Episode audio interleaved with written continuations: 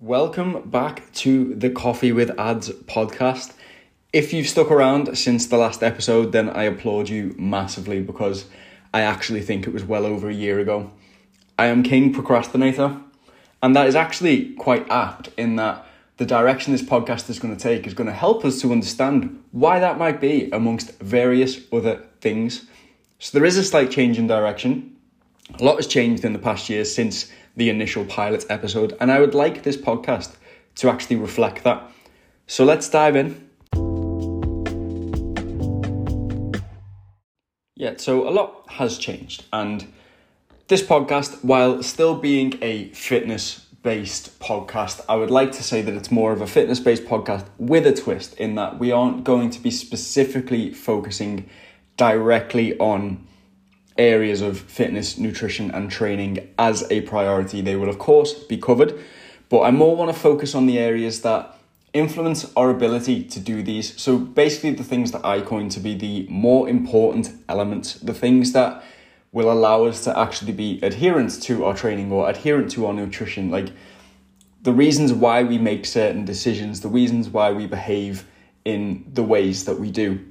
And this is essentially what I want to touch on with this podcast. I want us to have more open conversations about the psychological elements of being human and, and how that influences our ability to make change in any area. Obviously, fitness is my specialism, it's what I do. I still help people in that realm. It is still my job. Um, the vast majority of my clients will still come to me because they want to get in better shape, they want to improve their health, they want to improve their relationship with themselves, with training, with nutrition, etc. So that is what I do. Um, but a lot of my approach in how I actually go about that has changed and has adapted. Uh, my areas of study, like how I help my clients, has all changed in that I've taken a much keener interest in the psychological side of things. So that is a lot of where my coaching will will direct itself in that yes i'm still obviously writing training programs nutrition programs. That still is the bulk of what i do but how i actually then coach the clients through that is focused largely on helping them to understand why they make the decisions that they do why they may have behaved certain ways in the past and how we can adapt that going forwards for them to actually then achieve the health and fitness goals that they want to achieve. So where in the past and where the vast majority of the industry at the moment seems to just be purely focused on eat less, move more, like stick to your diet, go to the gym a few times a week. This is all you need to do. My area and the way that I actually approach that with my own clients is helping them to understand how they can implement that why they may find it difficult, what we can do for them to find it easier. So, the psychological elements that allow them to actually adhere to what they need to adhere to in order to achieve the outcome that they want and beyond. And that's what I want this podcast to be the hub for. I want this to be the one stop shop for personal development, for behavior change, for essentially achieving all of the goals that you want to achieve. So, I want to make sure that we cover all bases that are actually relevant to that. Um, psychology is far more important than physiology when it comes to health and fitness. It influences our ability to actually manipulate the physiology. So, obviously, the physiological changes that we experience are as a result of our training and our nutrition interventions. But our psychology, the, the things that we think about, the reasons why we make decisions, all of these types of things, that influences our ability to actually take action on the other things, so on our training, on our nutrition, etc. So it is far more important for that to be managed than focusing purely on the physiological changes that we are looking for. So the focus is less on essentially what we need to do and more on how we can do it, why we behave the way that we do, why we make the decisions that we do, and how these concepts influence our ability to change in any realm. So this isn't always just related to health and fitness that instance that I spoke about there, including physiology, obviously is, but in terms of the psychological impact of why we behave, why we make decisions, all of these types of things, and wanting to change in any area, it's applicable across the board. So, be that business, be that relationships, be that health and fitness.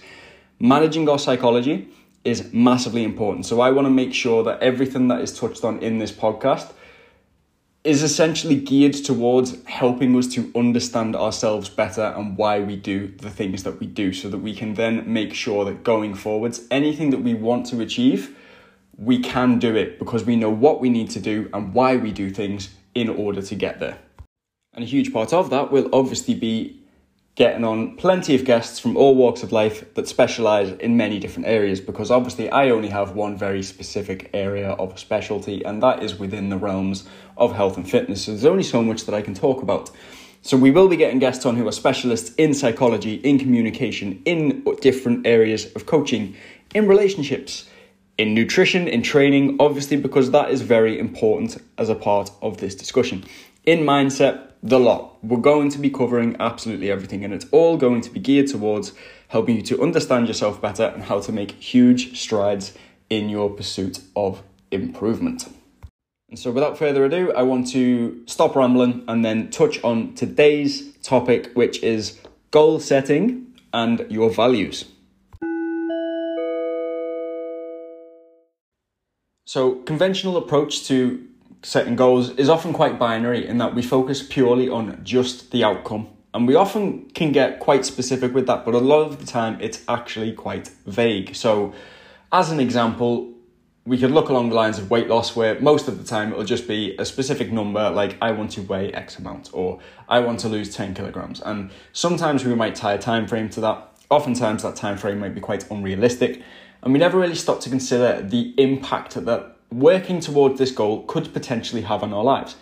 We will, of course, consider what we might need to do in order to get there, but we never really question whether that is in line with how we would actually like to do things, which is where value based goal setting is absolutely massive. And it's something that I will do with a lot of clients. Like when we're initially setting goals, we'll initially ask the questions of, okay, why do you want to achieve this goal? Like, how do you think that is going to benefit you positively? How's that going to impact you positively? How could that potentially impact you negatively? And it's these things, like going a little bit deeper into the goal and the reasons why you want to achieve it, really help you to understand your true motivation behind it. And oftentimes that can move the goalposts of what you actually want to achieve. So you may find out that 10 kilograms is a number that you've just plucked out of thin air because you think that if you lose that amount, you'll be happy come the end. And oftentimes that's not the case. And what you start to realize is what you actually want to achieve. The deep down feeling that you have is that you want to feel comfortable, you want to feel confident, you want to feel happy. And all of that you initially assumed would come as a byproduct of losing 10 kilograms, which isn't always the case. That may still happen.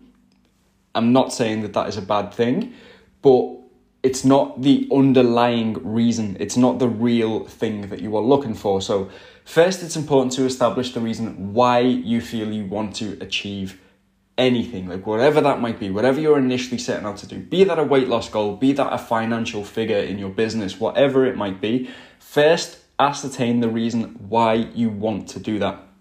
And then, secondly, question what you may need to sacrifice in order to do that. Like, is there anything that you regularly do in your life, or even something that happens infrequently, but that you value quite heavily? Like, start to question what you value most in your life right now.